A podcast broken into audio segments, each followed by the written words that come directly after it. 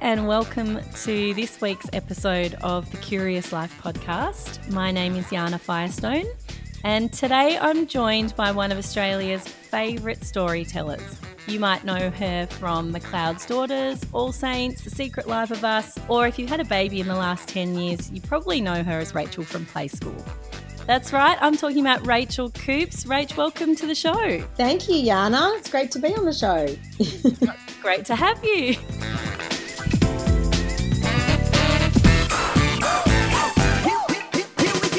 Actually really exciting to be talking with you today because not only have you been a, on our screens as a performer for over 20 years, you're also a writer, director, a mentor, and a yoga teacher, not to mention a single mum doing the incredible work that single mums do and raising your beautiful boy in Sydney. So there's so much to unpack there, but maybe we can start off by having a chat about how you got started as a performer. Yeah, sure. Well, I guess I often get asked this, and, and I don't have a very eloquent answer to it. I think, mm-hmm. you know, on reflection, I've always loved stories. I don't know that I was always a, a performer necessarily. I mm-hmm. I was always drawn to unpacking things, whether they're stories or mm. concepts, or you know, I was quite academic as well. So okay. I was kind of hungry in retrospect, I think, to understand the world, and performing is such such an extraordinary way to do that. You really have mm. to be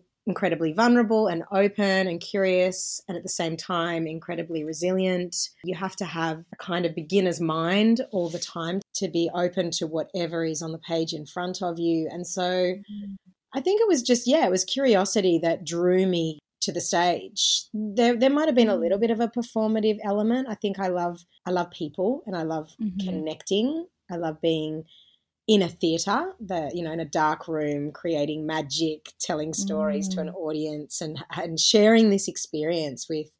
It's like a co-creation every night on stage, and same with television. You, you you're always creating something with with this family, this group of people.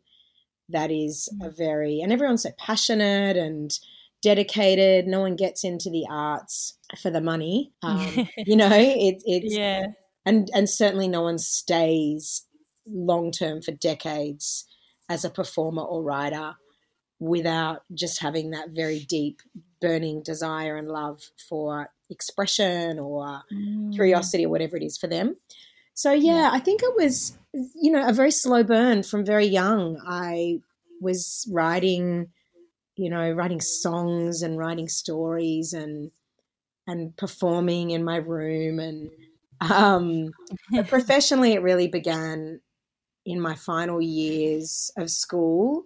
Uh, mm-hmm. I got a mm-hmm. little more heavily involved. I went. I started studying at Australian Theatre for Young People, which you know over the years I've I've gone back and worked for them and written plays and been very supported by them over the past twenty five years actually. And mm. that that gave me a little bit of a, a taste for what it was like to potentially you know, do this and get paid for it. And I got my first job out of school little bit by accident. Um, a mm-hmm. friend's die, a family friend worked for an advertising agency and they were looking just for faces, young faces for an Apple mm. stills commercial when Apple was just like the new thing. Yeah. And it was this like, you know, double page spread in some magazine of Apple and, and all these different faces. And she's like, you know, do you want to do this? And from that, I I got an agent, and then before I knew it, I was I was doing my first film. I almost didn't turn up for my callback of my first film audition because I was at uni and I was hungover, and I didn't think there's any way I was going to get it. So I was like, oh, I don't think I'm going to go. And then I realized during the callback they were putting me together with other young actors, and I was like, "Oh, I think I'm, I'm pretty close to getting this role." Lucky wow. I. so you know, I think like a lot of these things, it's yeah, it, it's a slow burn. It's mm. it's and then life happens, and before you know it, you're on the next adventure. And I I worked for years in television, and and kind of did it the opposite to everyone else. In my in my twenties, I decided after I'd been working in television for you know almost 10 years it's like i think i want to study i think i feel feel like I'm going to get caught out as a fraud. I'd never really studied acting. I did a commerce degree at Sydney Uni. Wow. So then I studied theatre in Paris with a teacher I'd always wanted to study with, Mm. and um, and then after that came back to Australia and was writing a lot more actually than I was performing. I was still performing, but but writing started to become more compelling. Mm, interesting. I actually wanted to ask you about because you won a scholarship to study in Paris, didn't you? Which is like every creative's fantasy, really. Um. What was that really like for you? Oh my god! You know the Paris days are in many ways the most were the most profound, and I guess the closest I felt to to myself for the Mm. first time in my life. There was a lot of creative freedom. I was studying theatre in the days or in the in the afternoons and evenings, really, and then in the mornings I would teach financial English. I lived with a French girlfriend and um, a French guy in a in an apartment on a rooftop in Paris with a little terrace, a little Mm. outdoor area, which was unheard Oh of in God, Paris. Amazing. yeah. And you know, for two years, really got to do what I love more deeply than anything, which is is just be creative. And Mm. it was a really, it was such an extraordinary couple of years, and and I'm still very close to that whole my little Paris family, and some of them are back in Australia, and some of them are still there, and Mhm. it was a really beautiful time in my life where I had the luxury of of diving into creativity full time Wow. in Paris. Yeah. it doesn't get any better than that, really. no, no. Wow, magic. So, we were talking about Paris and coming back from Paris and focusing on writing. So, what, what kind of writing work were you doing? Well, at the time, I was doing, I was working on McLeod's Daughters, and I, I did a play around the same time at at the Griffin in the evenings, and so I was kind, I was going backwards and forwards to Adelaide, but I started to write some theatre, and Mm. I'd written a play in Paris, which and the you know it was an early draft and and needed a bit of work, so I did some more work on Art House, and that Mhm. play ended up then going over to London to open at the Old Red Lion, which is a little independent theatre there, and then the Edinburgh Festival with people collaborators who I'd worked with and who'd studied at uh, Lecoq, the, the other theatre school in Paris, an English guy, and a couple of English actresses who I'd, you know, spent two years with collaborating and creating with. So it was really exciting to come back home, be working here, writing, and then go back to the crew that I'd spent that creative time with. And, and it was a really amazing learning curve in in how to write theatre and how to create theatre and how to get it up. And I fundraised to get the shop in Edinburgh, and it was it was really yeah, it was the, the beginning of my love for for writing my own stuff. Wow. And I had Yeah. written a little bit of television. You know, the years before that, I, I contributed to Life Support, this comedy show that was mm. satirical and very fast and furious in the making. But having that Yeah. time to keep drafting something and creating, telling a story that I, I really believed in and that was lucky enough to have many eyes on it and collaboration to make it better. That was the first the first step in that process Yeah. towards theatre loving. Wow. Was did you ever feel any conflict between pursuing a performer career and the writer creator side of things or can they marry together well? Yeah, look, I think I did, and and I probably until I had my son, Mhm, I focused more on performing, mhm. partly because I, I loved it so much, and I wasn't ready to spend more of that time in creating my own work. Yeah. And then once I had Gabriel. It, it was very apparent to me very quickly that it was going to become more challenging for some time as a single parent to do either theatre hours or TV hours. And so actually there was there was no real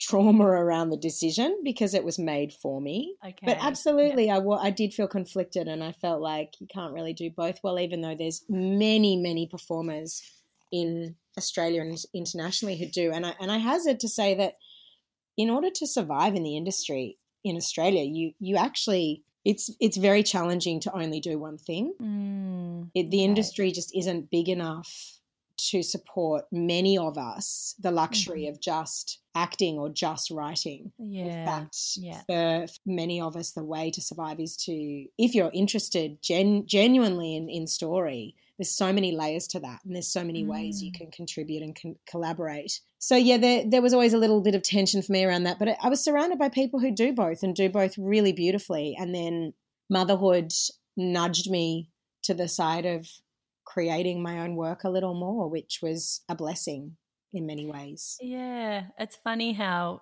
being a parent can do that it sort of makes you start thinking about your life in a different way. And I guess sometimes it's the challenge of trying to do it all that kind of puts you in the position of finding something that maybe you stumble into a new passion or a new facet of your life that you hadn't really explored before. Yeah, and I think so much of parenthood is that the acceptance of what is is. I think the more mm. we hold on to the things that were and are no longer and that's where all the pain lies, right? So yeah. yeah. There's, there's, no joy on that side of the rainbow. Yeah. There's only joy on the other side of the rainbow where you go, what is, is. And so, what now? What does life look like now? And how can it be just as rich and exciting and joyous as it was PB, pre baby, but but equally there's you you're just not the same. The person who has mm. a child for both parents, for mum and dad, or two mums or two dads, it's life isn't the same and you're not the same. Yeah. And so I think the acceptance of that was very liberating for me. There was a little battle within it for a while. And then once mm. I, I lay my weapons down and embraced the new and stepped into things that I'd always loved, but mm-hmm. more deeply, and let go of things that I'd always loved, but had to just loosen the reins for for now. Mm. It was it was liberating, you know, because yeah. you're right, you can't do everything. Well, we can have everything, but yeah. not all at once. No, that's it. I've been talking to a lot of women who are kind of struggling with that concept from, you know, trying to follow your passions, follow your creative pursuits, and try and be the great parent that you sort of should be and want to be and can't always be. And we're sort of sold this idea that women can have it all. But I think you're right. You just can't have it all at once. No, so you have to get laser sharp in decision making and choices and yeah. knowing what is what right now is important to you and i think you only learn that by being in the trenches of parenthood you try stuff and yeah. it's a disaster and yeah. you know and then you go oh, okay, that did not work. I need to try something differently. And then you try that and it works really beautifully. And maybe it's not as, as fulfilling in some ways as life used to be, but the, the other bits you get out of it work better. So mm. we just mm. keep trying stuff until you find a rhythm and then of course their rhythm changes and so it's time for us to change again and yeah. and the ability to be a little bit robustly flexible as creatives, I think is very useful. Mm. And the ability to to not have to be all the things all at once is very useful to go. I'm today I'm going to do pickup and I'm going to be a really connected present mum. That's what I'm doing today. yeah, and that in itself is a big challenge. yes. Yes. Yeah. yeah, being present. I, I find that's one of the things I struggle with a lot, especially having so many fingers in so many pies and not having your mind focus on all of those other things while you're with your child is something I'm really trying to work on at the moment. Yeah, for me, it's the big one. Mm. There's this in yoga, the very first yoga sutra, the first word of it is atha now.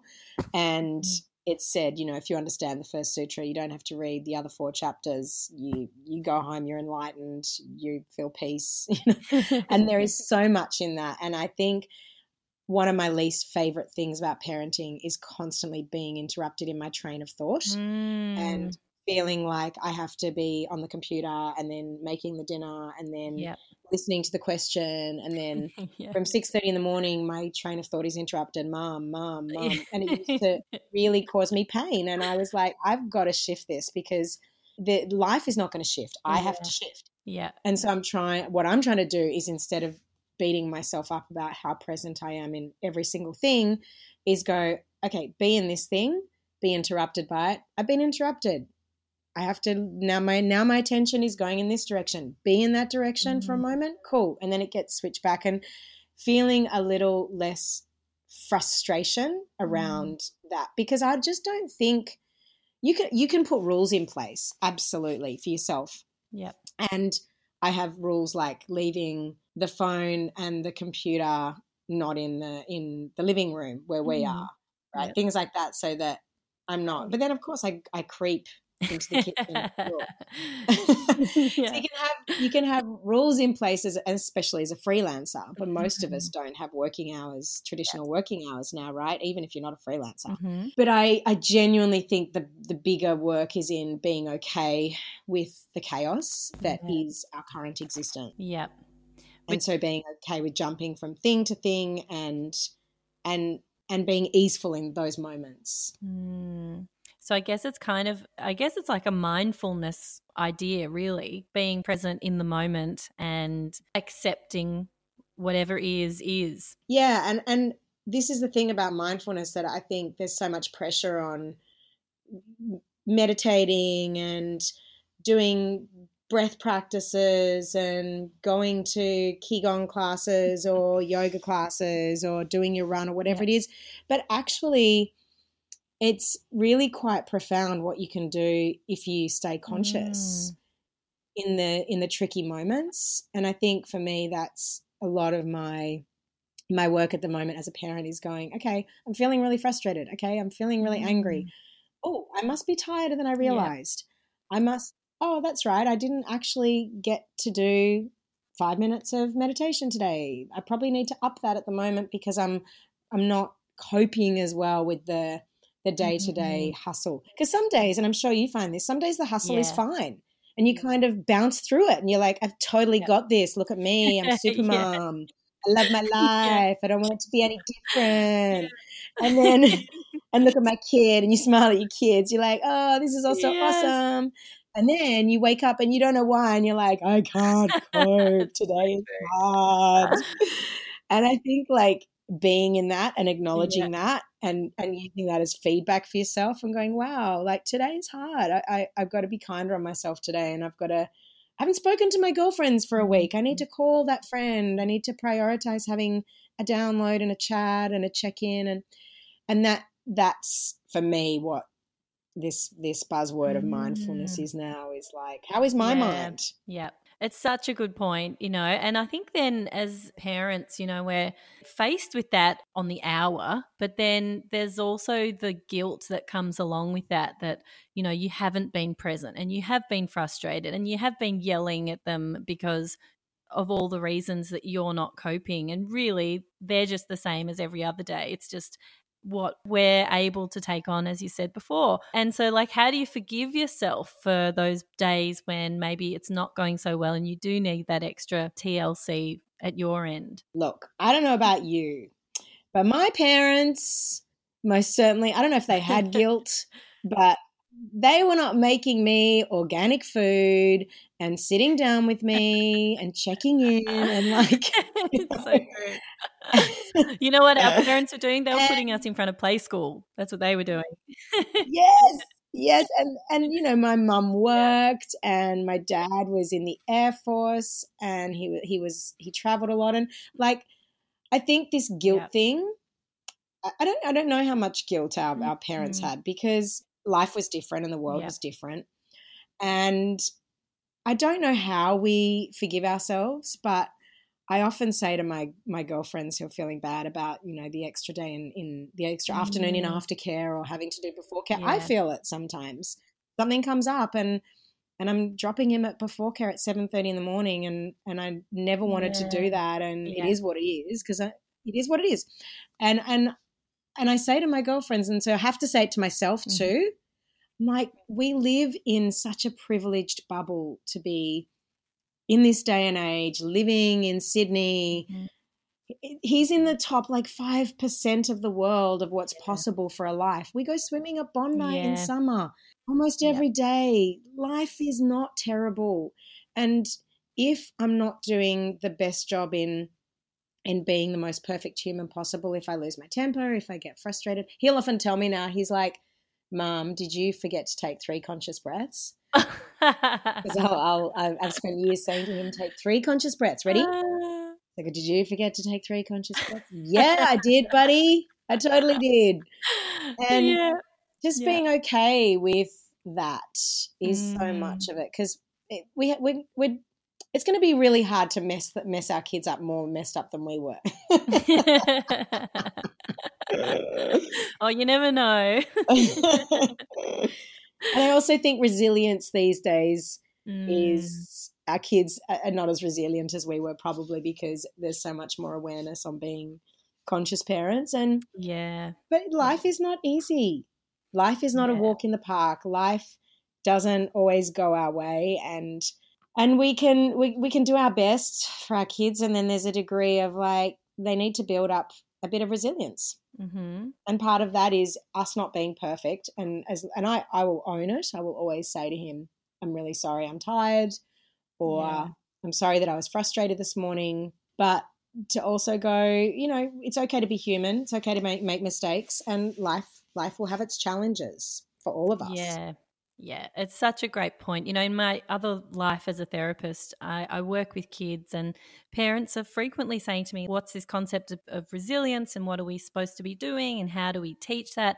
And it's exactly what you just said. It's it's showing them that it's okay not to be okay, and that when something happens in life, as it inevitably does, whether it's your toy breaks, or you don't get picked for a team, or your friends don't want to play with you, or you know, whatever it is, it's how you bounce back from that that teaches them everything. So when we have those days, as you say, maybe those are the big teaching moments. They're seeing that we're not coping and we're having a bad day, mm. but then they see us bounce back and get up and get on with life and everything kind of resumes normalcy again. And maybe mm. that's that's enough. I think it is, and I think we put so much pressure on ourselves to to ha- uh, you know as as we said before to have it all and to be the mm-hmm. perfect parent and to be illustrating to them that I'm a really present mum but I'm also I also have a full career and and. I have mm. friends and I think it's really important for them to see that well certainly for me that Gabriel sees that I have a full life outside of him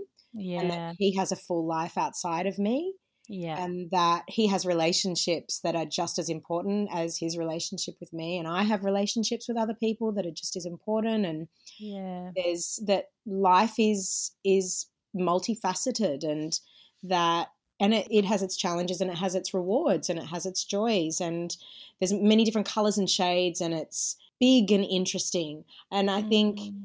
in order you're right, in order to to help foster that, we have to model and we have to I have to be human and I have to show him that I need to prioritize my time on the yoga mat, which is the thing for me that mm. that connects me back to myself and for for whatever it is for you. And for some people it's running or for some people it's as I said, connecting with girlfriends and yeah. You know, we rebuild females rebuild estrogen through connection with other women. That's how we maintain the chemicals and the hormones that we need to be wow. okay. Really? Yeah. I didn't know that. Yeah. And it's, you know how you feel once you've kind of spent some time with, yeah. with other women. Nourished. And we've lost that. And yeah. so him seeing that it's really important for me to go and connect with other people and do the things that I love to make to make me happy and to make me resilient and make me able to to deal with the complexities and the disappointments of life I think is really important. Yeah, so true. So true. So we've skipped ahead a little bit, but I'd love to talk to you a little bit about play school, if that's okay. Yes. Because obviously, as a child of the 80s, play school was a big part of my childhood growing up. And now it's something that my kids love to watch. And there's so much crap on TV, and kids' TV is just getting louder and busier. And I mean, there's so many things that my kids are leaning towards it, I just want to pull them away from. Mm. And watching Play School gives me this great sense of nostalgia and joy. And I just think it's one of the great things that we offer in this country. So I imagine you watched it growing up yourself, and now you're one of the the people on there that all the kids are growing up relating to and watching and loving in the same way that we did. So, what's it actually like for you being on Play School? It's it's a privilege and an honor and a joy that I take very seriously and with with mm. the greatest respect and responsibility mm-hmm. because I recognize it's part of Australian history. I recognize how much it adds and how important it is at this in this day and age mm-hmm. in a mm. world where as you say everything is getting faster. Yeah. And our kids attention is being pulled in so many areas and and I feel like when you understand what it takes to make one episode of play school, mm-hmm. you'll never feel guilty about putting your child in, in front of it. And it goes to show that really the simplicity of preschoolers that that that real simplicity is what engages them the the concerts i really see it there's such a simple set and mm.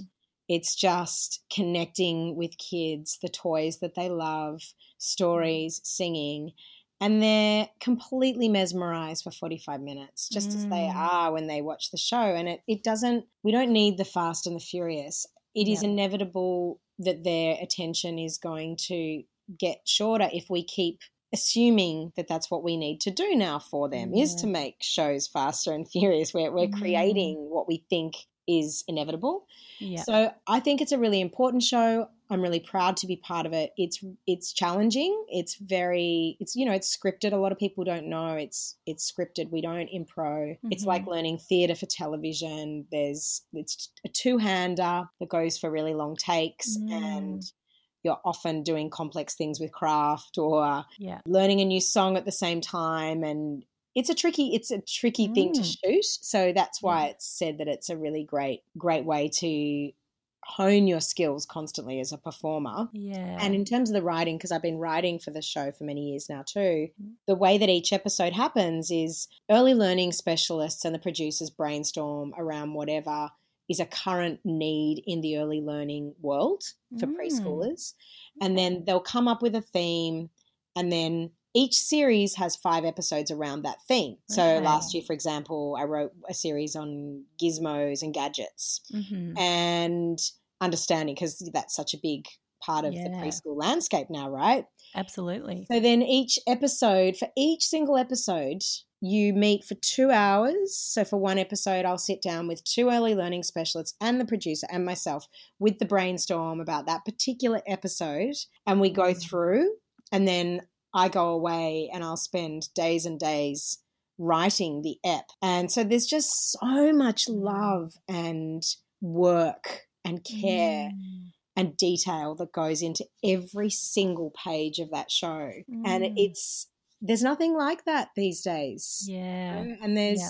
it's a unique and wonderful treasure that I hope is preserved always. Mm, me too. That's so special. It looks like a lot of work and even just thinking about you having to learn all the lines and the dances and the songs and the craft and and everything that goes into it, but then realizing that there's consultations with early learning specialists and so much thinking that goes into you know, it's not just a bit of fun for the kids. There's real purpose with each episode. Mm, Amazing. Absolutely. And do you, I mean, as a kid, my favorite presenters were John and Benita. And so do you ever spend time with, you know, some of those giants of the early years? No, I haven't, unfortunately. And what's funny is I don't even spend that much time with the girls. Oh, really? It's generally me and a guy on stage yeah, or on the show, right? So yeah.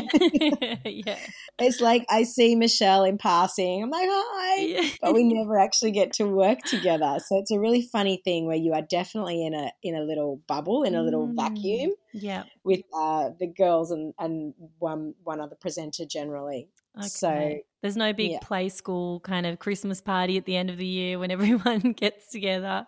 We do have a little Christmas lunch, but it again it's it's actors being actors mm. are generally all over the place. Yeah. So it's a rare I do love it when we have sometimes we'll they'll manage to do a big like media shoot and rehearsing in the concert for the year day and then we get to we do get to all see each other but it's like once a year mm. that would be mm. it wow, you sort of just imagine that there's this whole like play school community and everyone kind of knows everyone. But yeah, I suppose you're right. Everyone's just doing their own thing and coming in for their individual episodes, aren't they? Yeah. Mm. Oh, well, you're bursting my play school bubble there. I know we, we really just all hang out in the green room yeah. together all day, just with, do craft and craft with Big Ted and Little Ted. Big Ted, yeah, yeah, yeah totally. Oh, I've actually got a, a Big Ted from the '80s that I've passed on to my three-year-old now, who takes great pride in looking after him now and oh that's so cute. Yeah i just think it's so special and it's so nice to be able to share that with your own kids you know to have that thread of commonality from across the decades. Yeah. So you come across as a very bubbly and effervescent person on TV and certainly I guess for play school you know you're playing a role but do you ever sort of feel the pressure to be the person that the kids and the parents might see you as when you're out in your real life and on social media, or are you able to just totally separate the two? I definitely separate the 2 mm-hmm. I, in terms of social media, I've always had this. I'm very aware that everything is curated, of course, but. I've definitely had this desire that I maintain a version of who I am, right? That mm-hmm. as close to, I never post anything that doesn't come from a moment that I'm really contemplating that thing, that I want to share it, that I'm excited about something. So I try to keep that as authentic as possible and keep the conversation as much of mine as I can make it, mm-hmm. recognizing that really nothing on social media is completely authentic yeah. or uncurated or or real. Yeah. So that in that world I try to be as me as possible. In the, in the real world absolutely I I try to separate it. Mm-hmm. I think I feel a little bit of pressure when when Gabriel was younger I did. Mm-hmm. Those days when you're spending a lot of time in in the park and you you just pray that your child is not the one who's going to have a meltdown. yeah. yeah. I think back then and and probably I had some work to do in my own head around the story I had of myself being a single parent and not having a perfect picture. Mm-hmm. And so going out into the world when he was young and he was a reflux baby and I was sleep deprived. Mm. And it was a challenging time in my life. Yeah. And it was certainly the opposite to the person who was standing on stage singing "If You're Happy and You Know It" yeah. concert. yeah. No, and yeah. I and I, I probably felt a little bit of sadness around that, mm. and a little mm. bit of grief. Yeah. That there was so much going on underneath the surface. Mm-hmm.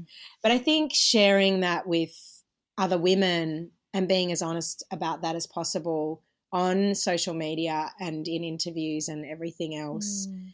in many ways was quite healing for me to go practice what you preach. You know, if you are going to genuinely believe that it's okay to not be perfect, then be okay with it yourself. Because if you're not okay with it yourself, then other people will feel like it's not okay. And and fundamentally, I want to feel more connected to other women, and I want other women to feel like we're not doing this crazy journey alone. Mm.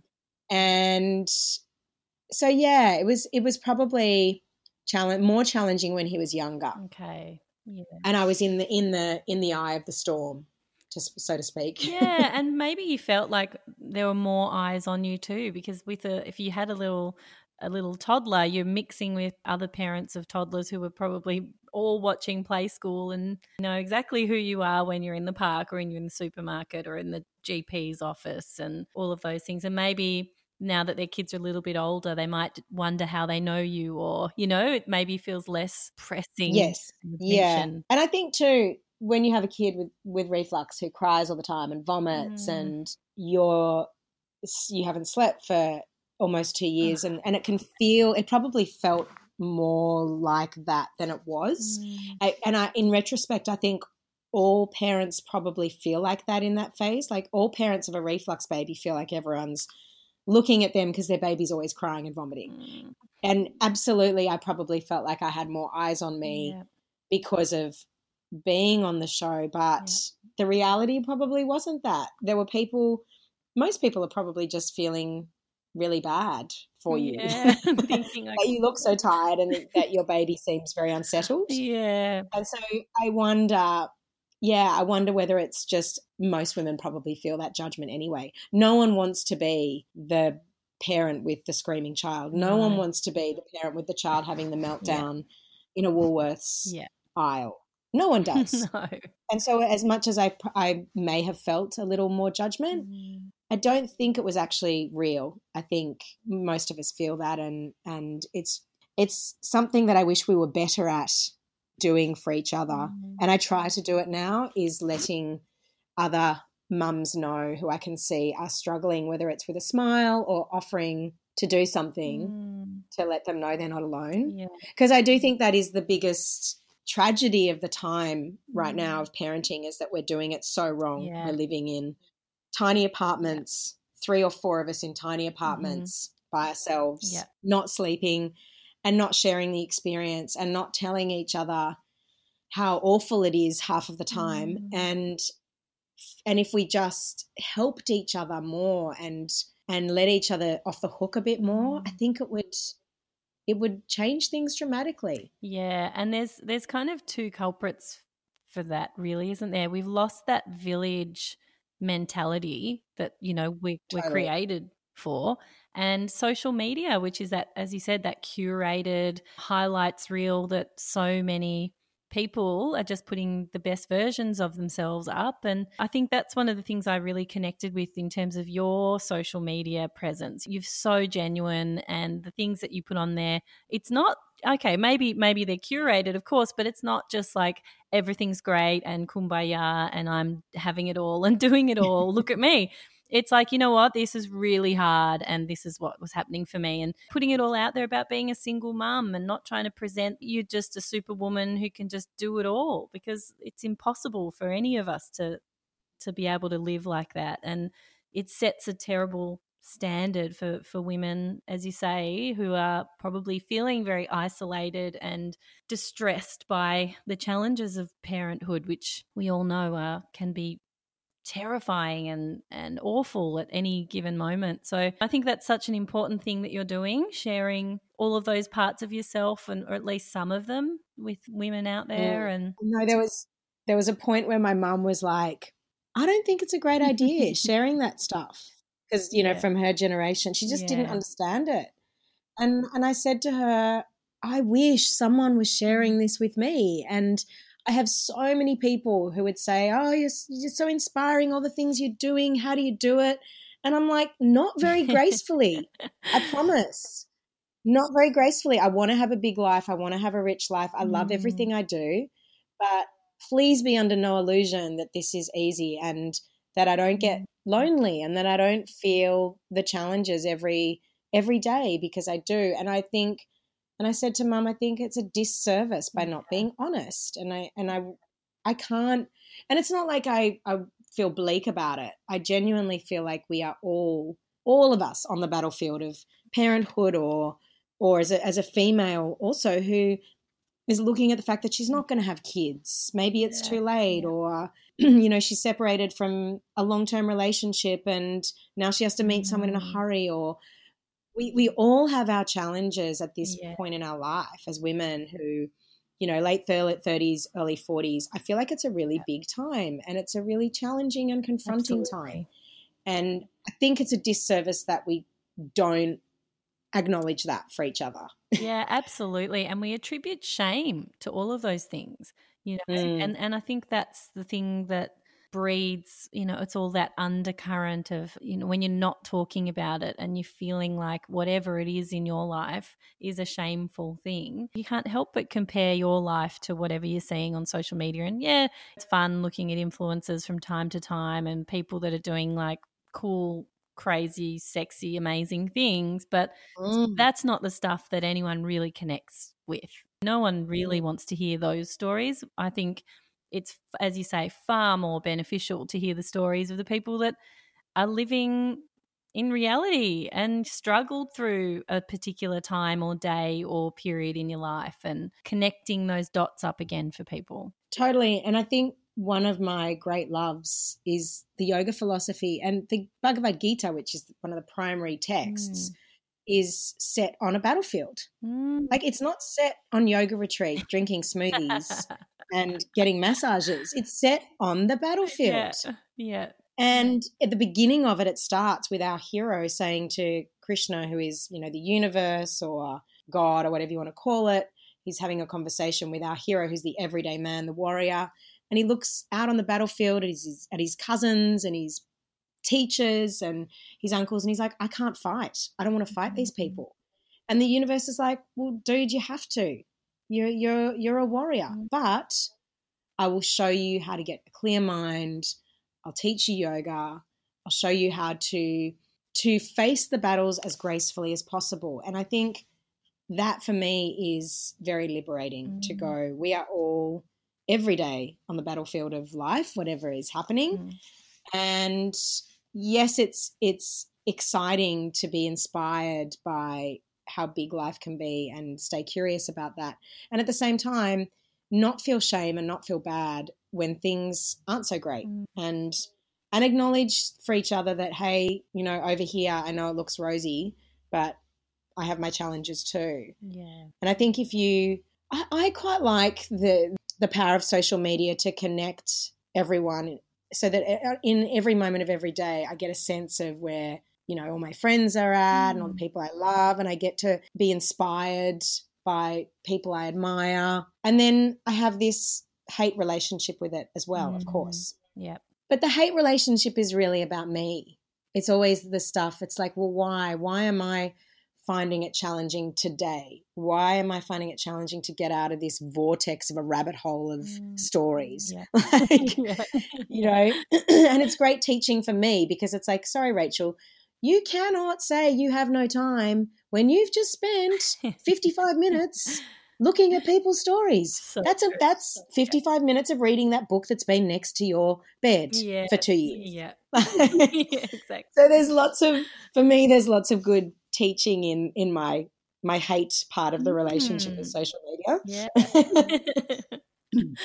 I love that. So we just need to be a little bit more reflective, maybe, of how we're using it and how it's affecting us, and look at why it's. I think so. Yeah, I think so. And as you say, there's great stuff on there. I get inspired by so many people, mm. so many people, and sometimes a quote will come up or someone's picture will come up and I'm like, I'm so happy that person is happy. I'm so per- happy that that person is doing that thing and I haven't thought of them for ages. Mm. but then on the flip side, I think everything can be can be a learning if we take responsibility. Yeah. And if I feel like I need to delete my Insta and Facebook if I'm like in one of those phases where I'm like, I need to delete it, I'm spending too much time or whatever it is. Going on a cleanse. Yeah. Going on a cleanse. I I have to like just check in with myself. I guess it's like what we are saying before. If the days when I'm just not managing as well, I have to check in with myself because there's generally really great intel mm. in that experience for me. Yeah there's generally something that's out of balance mm. and there's generally something i can i can do and change without having to radically like you know delete things or yeah. um, yeah. Del- or feel shame for the day yeah absolutely well, I guess it's this mindset that makes you the perfect person to be a yoga teacher because that's another little feather to your cap, isn't it? That's a, a, sort of a big part of what you're doing outside of the creative world. Yes. I would say, I often say that, you know, storytelling is my passion and yoga is my life. Mm, yeah. Okay. And you've got a new project coming up that incorporates both parts of your life. Yeah, so it's a few years in the making. Mm-hmm. I I care deeply about and I love writing and creating stuff for young people. Mm-hmm. I think it's it's an audience where their mental, their physical health, their creativity can be we can create change, mm-hmm. right? And and at the same time, I feel like as we've we've discussed, content is just not going in a direction that excites me. Yeah. And and there was very little stuff I could find for Gabriel when he was a preschooler, facing the inevitable reality that there's going to be screen time in their lives. I think it's very hard to have no screen time. And certainly by the time they get to school, there's this whole kind of peer thing that happens too, mm. where kids are talking about what they're watching. Yeah. So I really wanted to create something that brought those passions together, Mhm. that, that brought together my storytelling, working with kids, and the yoga stuff, which I think has the potential. It certainly has changed my life and, and has helped me just with my humanity, with being a human being, yeah. And with my mental health and with my physical health and Mm. so we I've been playing with this idea of story time yoga for a long time, Mhm. kind of putting together storytelling with the physical asana and the the philosophy of yoga. And Natasha Pizzica, my producer and creative partner, we've created a, a few little things together and we decided to a couple of years ago to try and write this show, Rachael and the Minis, which would be myself and a bunch of kids in nature, always in beautiful landscapes that would inspire kids to Mm. want to go outside Amazing. and use their bodies to tell stories. Yeah. And so we've we've created a pilot. We put a lot of time and money and energy into creating this pilot. Mm. And we're just about to launch a Kickstarter and crowdfund because I spent the past year with the pilot in hand meeting with networks and producers and corporate sponsors and I just felt like there there's so many constraints Mhm. understandably within those frameworks and i really wanted to create something wild and beautiful that that wasn't subject to those constraints Mm. and so i came full circle with it and i said to tash i really want to crowdfund it i want to make the the thing that we really wanted to make and then if we don't manage to to raise the money then we gracefully let it go it's that thing of you either create what you really want to bring to the world and at a time where I think it's more important than ever. Yeah. And then if it's not meant to be and there's not an audience for it, then we know there's not. And we can gracefully let it go. So Mm. we're just about to launch the Kickstarter campaign. That's been a whole like massive learning curve in itself because the Kickstarter world and the startup world is completely new to me. So I'm like, oh god, here we go, another learning curve. Yeah. And um, but now I'm just really excited because all the, the the past few months, all the work's been done, and, and we're about to launch. Wow, that is so Mm. exciting. Well, it's definitely something that every one of my friends would be interested in for their kids. I'm sure there's a market for it.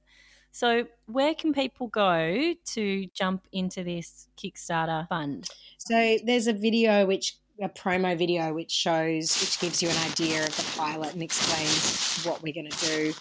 And that will be on my Facebook page. It'll be in Kickstarter. It's called Rachael and- the Minis. Mm-hmm. And yeah, we're going to give it 30 days. Amazing. I know. All right. Well, I'll make sure I put the links up in the show notes to your Facebook, Instagram, your website too. And then if anyone's interested in contributing, then do jump on. It sounds like a really worthy cause. Absolutely. That would be amazing. Thank you so much. Of course.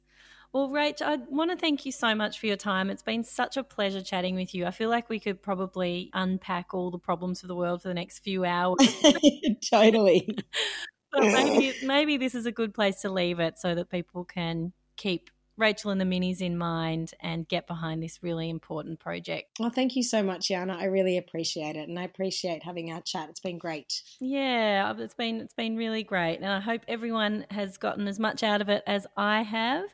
And like I said, all the details to get in contact with Rach and follow up on her projects will be in the show notes. So, Rach, once again, thank you so much for your time. Thank you. See you next time. Thanks, Rach. Bye. Bye.